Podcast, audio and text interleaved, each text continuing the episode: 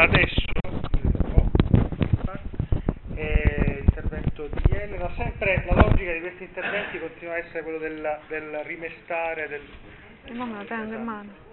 Eh, sì. Sì, un po' di rosso. Sì. No, no, io sono polemica, sono in grigio apposta. Ah, sì. grigio polemico. No, no, è No, so- eh, mica, mica una cosa così, eh. Non se ne può più del rosso. Sì, insomma, il succo del mio intervento sarà appunto eh, con il tramonto Cecilia ha finito, Antonio ha iniziato. eh, sì, il tramonto segna una cesura, ma il tramonto è il ritorno anche dell'identico. Col rosso finisce, col rosso si ricomincia e sempre nel rosso ci siamo. E dal rosso siamo ossessionati e non se ne può più. Questo è il succo dell'intervento mio comunque. Quindi, quindi eh, ho finito i tre minuti. Quindi- Herman Nietzsche, ma non adesso, adesso tu vai con le, fo- le tre foto e poi per ultimo questo di, V- di VX. Le tre foto che tu dovevi mettere.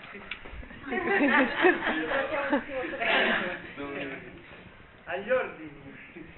Allora, la prima. eh, Sì, vai con la tua. La, la mia. Allora, queste sono sì le tre foto che non so se avete già visto nel sito. Questa foto si chiama Trai... Allora, questa è una foto che ha fatto Antonio dalla finestra di cameretta sua, è una foto che si chiama Traiettorie. Ehm, perché partiamo con questa foto? Perché già da questa foto si vede eh, il potere del rosso, la potenza del rosso, ma interpretando questo concetto di potenza che è stato oggi detto e stradetto, che, che è fondamentale, io intendo il rosso come prepotenza del rosso, che già in questa foto si mostra. Quindi ehm, in questa, eh, da questa immagine si può notare un'area che Sta c'è. accadendo qualcosa. Eh,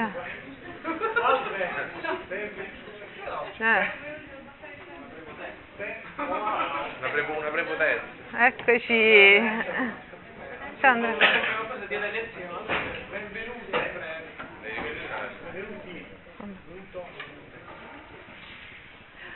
Poi vi spieghiamo. L'ho già spiegato Allora, andando velocissimamente, interpretiamo questa foto come foto non solo della potenza del rosso, ma anche della foto della prepotenza del rosso. Prepotenza del rosso intesa come comunicazione forzata, imposizione di una comunicazione. Il rosso si autocomunica immediatamente.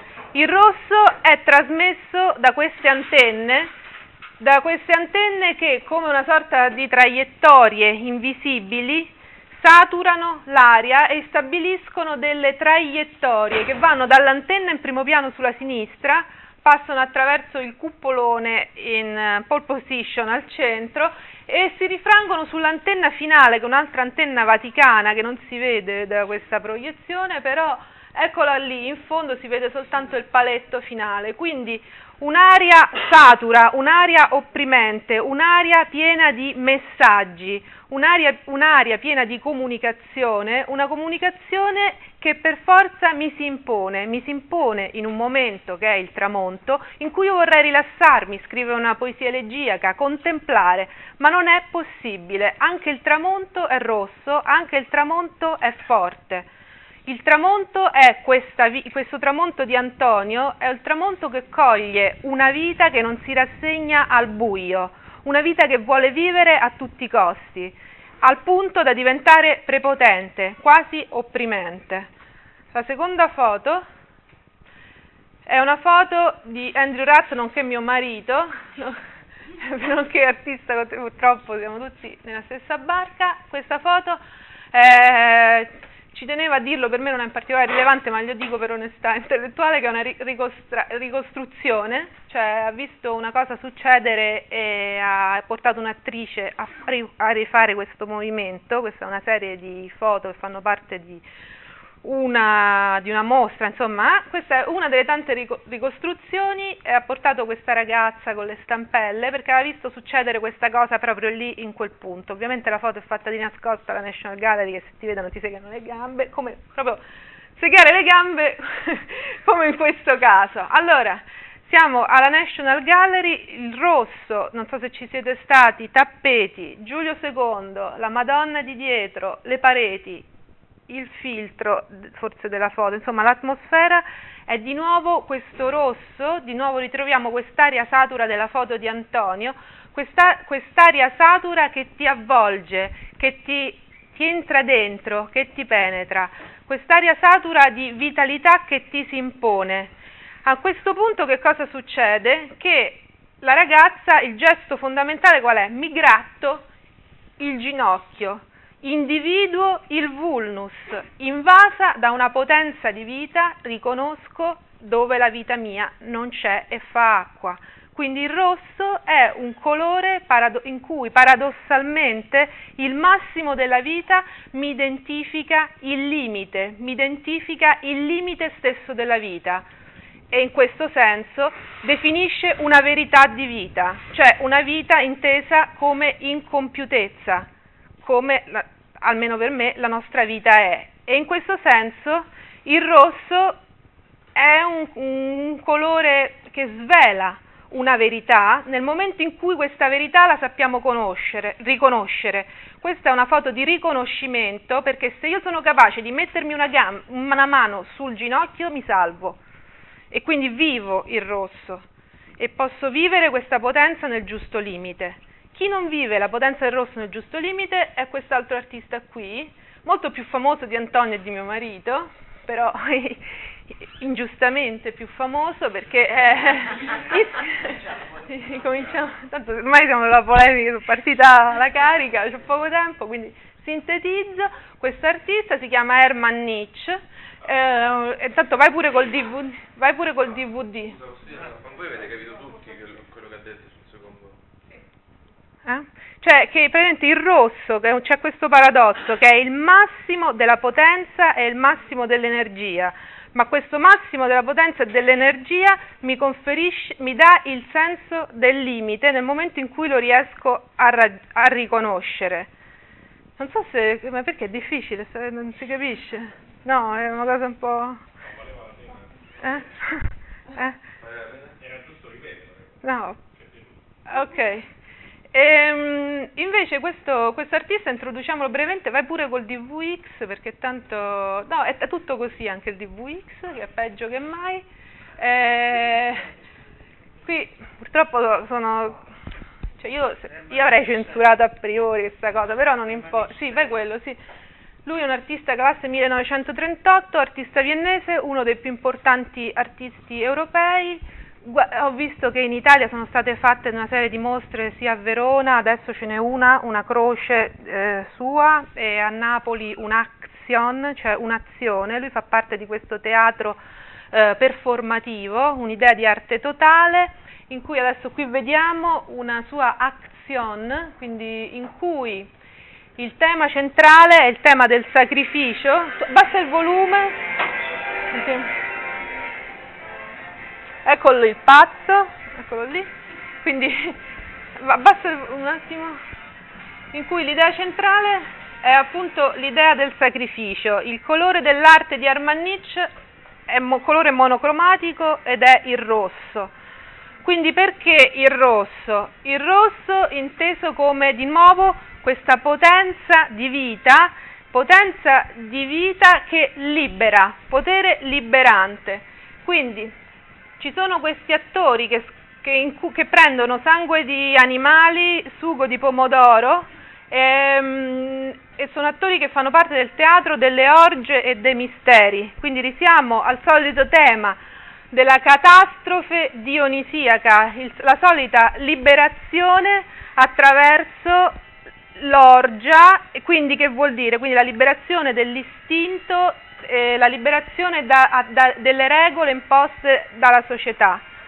Che cosa mi interessa dire di Hermann Nietzsche? Quindi che... Ehm, allora, cioè, no, è difficile, mica è facile. Cioè, ehm, va bene, va bene, è che più religioso di quello che sto dicendo io. Allora, il tema fondamentale, ecco, ecco, qui la religione, molto arriva la religione, guarda. Allora, il tema, ti sistemo io. il tema fondamentale di Hermann Nietzsche è il sacrificio, intendendo quindi un annullamento di sé, io non so che succede, non voglio mai... abbassi la musica, cioè che non si... già sto dicendo delle cose di... di...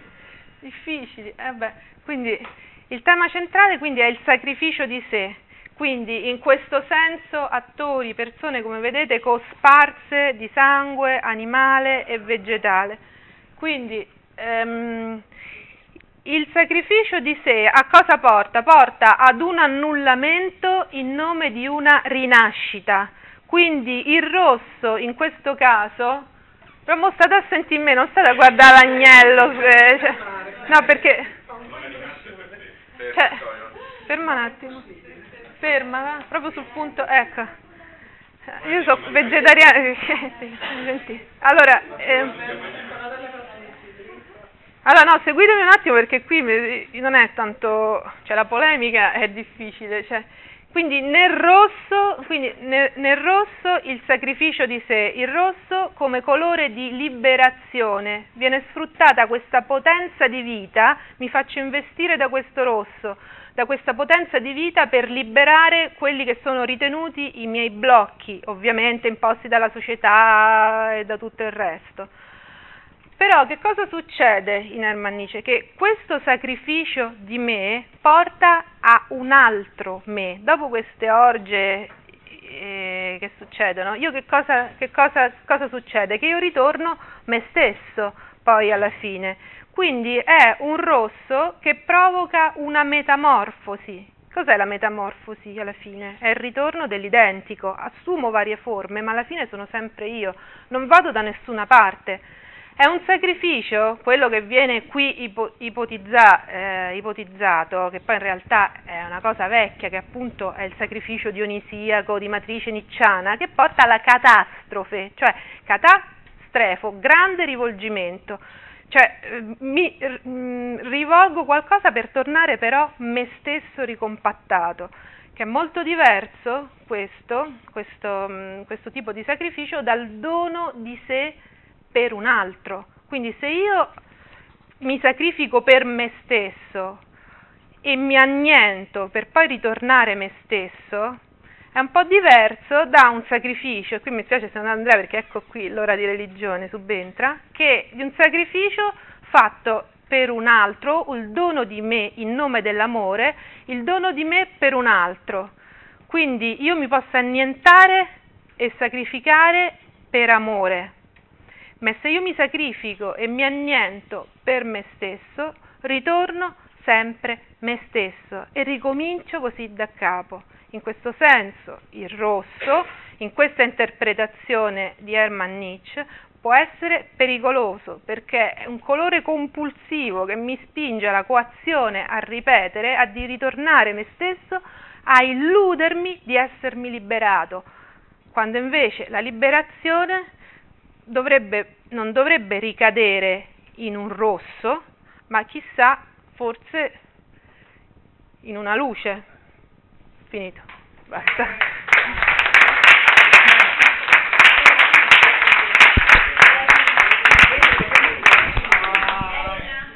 No, la domanda no. No, non è una domanda, però più diciamo per capire anche meglio il discorso che facevi dei due Mm. Ad esempio può essere legata all'immagine del sacrificio di, del mancato sacrificio di Isacco da parte di Abramo. E qua cioè qui è, è, il punto è adesso c'è eh, il punto è il, il senso che, che, il senso del sacrificio perché questa cosa secondo me dovresti dirla meglio. Perché... Confino nell'eresia. No, perché se vuoi. non lo so se sconfino nell'eresia, perché eh, questo è un punto critico, però l'hai detto in una... Um, eh, vediamo un po'. No, no, no. Perché ad esempio il sacrificio di Sacco alla fine non è un gran sacrificio perché ripercorre un sacrificio, ad esempio come quello di Ifigenia, cioè alla fine sacrifici sempre un altro. Un conto quando sacrifichi te. Eh. Infatti viene addirittura bloccato da Dio. Eh, Eccolo là, chi? Ho messo la pezza. Infatti è mancato. No, no, è mancato. È corretto Ma lì il perché sacrificio è quello del padre che ci porta a mangiare il figlio, Però però per fortuna poi non lo ammazza. Eh, infatti. Quello il sacrificio è quello che allora, filologicamente la, la cosa significa questo, cioè il significato del racconto, la conoscete il racconto? I due lunghi certamente. Eh. Allora, ma cioè che succede che eh, c'è questo tizio che si chiama Abramo che ha un figlio che si chiama Isacco L'unico. e, e Ho Dio, avuto- l'unico Dio figlio. gli dice, gli dice glielo deve sacrificare, lui lo deve portare solo deve sacrificare a, a- Dio stesso, no? Cioè lui, lui ritiene questo, che deve sacrificare il figlio eh, a, a Dio. Allora eh, si fa tutta la, si prepara tutta la, la legna, tutto quanto e, e dice Isacco che dobbiamo fare, dobbiamo andare, non mi ricordo cosa andiamo. No, andiamo a fare un olocausto. Dice, ma sì, sì, dice, ma dov'è l'agnello? Eh, non ti preoccupare, adesso E però il- l'olocausto era del figlio stesso, quindi immaginate la situazione, io la sto dicendo così, però insomma era di un dramma enorme. Nel momento in cui il coltello, diciamo, sta per levarsi, eh, lui viene, nel suo gesto viene bloccato da un angelo e in quel momento appare effettivamente una, una vittima poi sacrificata che sarà sacrificata. Il significato di questo qual è? È che Dio non vuole sacrifici umani. Quindi questo era un modo normale nella terra di Palestina di, di onorare Dio attraverso sacrifici umani. Eh, il Dio di Abramo è un Dio che non apprezza, che non vuole sacrificio dell'uomo, sacrificio umano. E quindi questa storia significa questo, quindi quel sacrificio viene bloccato. Adesso io interpreto quello che dice lei, adesso poi bisogna vedere se è esattamente questo, ma insomma il punto è che a volte il sacrificio rischia di essere talmente, eh, eh, di attirare talmente l'attenzione su di sé che muore in se stesso, cioè il sacrificio, il sacrificio è talmente forte che ido- idolatra se stesso. Sì, cioè, io- Kurt Cobain. Eh? Kurt Cobain. Per esempio, esatto, per esempio, no? Cioè quando tu hai queste figure, queste, queste icone che si sacrificano, no? Danno la propria vita per se stessi alla fine, cioè per l'arte e per l'immagine di sé, quindi si sacrificano a se stessi, che è l'idolatria massima, Che è il sacrificio umano. che è il sacrificio umano. Invece la, eh, adesso non so se sto interpretando Sì, bene, parte dal rosso, però, parti dal il rosso. Allora il sacrificio deve finire, cioè se è il sacrificio vero si dimentica di sé, cioè finisce nella luce. L'esempio più classico è quando uno è veramente innamorato, eh, sa di poter dare la vita per la persona che ama. Giusto? Ci siamo fin qui. Ecco. Però questa cosa qui, e diciamo che non, non c'è amore che si possa definire veramente tale se almeno nella mente non include il fatto che uno possa perdere la propria vita per la persona che ama. Ma questo che significa? Questo non porta alla- a un non porta a un ripiegamento su se stessi, su una specie di melanconia o cose di questo genere, ma è un salto luminoso, per usare la parola. Ecco. Quindi in qualche modo il rosso diventa rosso perché raggiunge quella luce, vi ricordate lo dicevo all'inizio, che gli sta dietro e che lo illumina e in esso si risolve, non perché si spara quanto rosso e si esalta, si bea in quanto tale. È una direzione proprio opposta. Es- sì, è tendenza retrovertita, opposta, retrovertita. completamente opposta. Allora, no, non so, scu- scusami se l'ho considerato, cioè questo è chiaro? Sì, Ed è più o meno quello che volevo Sì, dire. sì. sì, no, chiaro. per riprendere una cosa che stai dicendo te per sapere se lei lo intendeva in questo senso. Quindi il limite, quello che svelerebbe il limite del, del sacrificio rosso, del sacrificio autocostitutivo, Mhm. come ha detto giustamente lui, sarebbe il sacrificio romantico per esempio. Sì. Sarebbe il fatto che sì, questo poi ti porta alla melanconia? O no? Cioè, No. cioè nel senso si può vedere che la cosa No, non è quello del giovane dicevi, scusa? si può vedere che questo è un, un giocare solo con se stessi nel fatto che poi si dovrebbe precipitare in qualche modo nella, nella melanconia? Ma tu- cioè, loro non, non precipitano nella melanconia, magari, anzi, cioè, No, pre- sono... questo perché secondo No, me no, io ho detto l'opposto forse. Ho detto l'opposto, cioè nel senso che non è eh, che il sacrificio, diciamo, autocelebrativo è quello che finisce nella melanconia. questo, questo Ma allora non sono vita- c'è un vitalismo compulsivo, non è che finisce nella melanconia questi. Ma nel senso io, io sono d'accordo, cioè sono d'accordo che c'è un, un, un sacrificio autocelebrativo che, eh, che non è quello profondo, che non è Sì. quello vero, Sì. però secondo me non, non è detto che finisca nella melanconia, anzi, cioè, può finire appunto come in senso nicciano nel superuomo, cioè Eh, sì. la persona può essere convinta.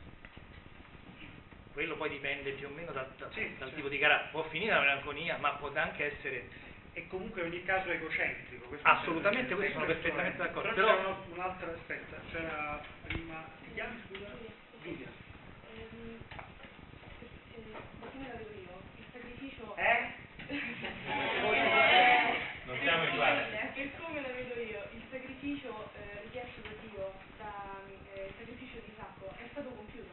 Nel momento stesso in cui, in cui Abramo ha alzato il coltello con l'idea, eh, la potenza di uccidere fisicamente suo figlio.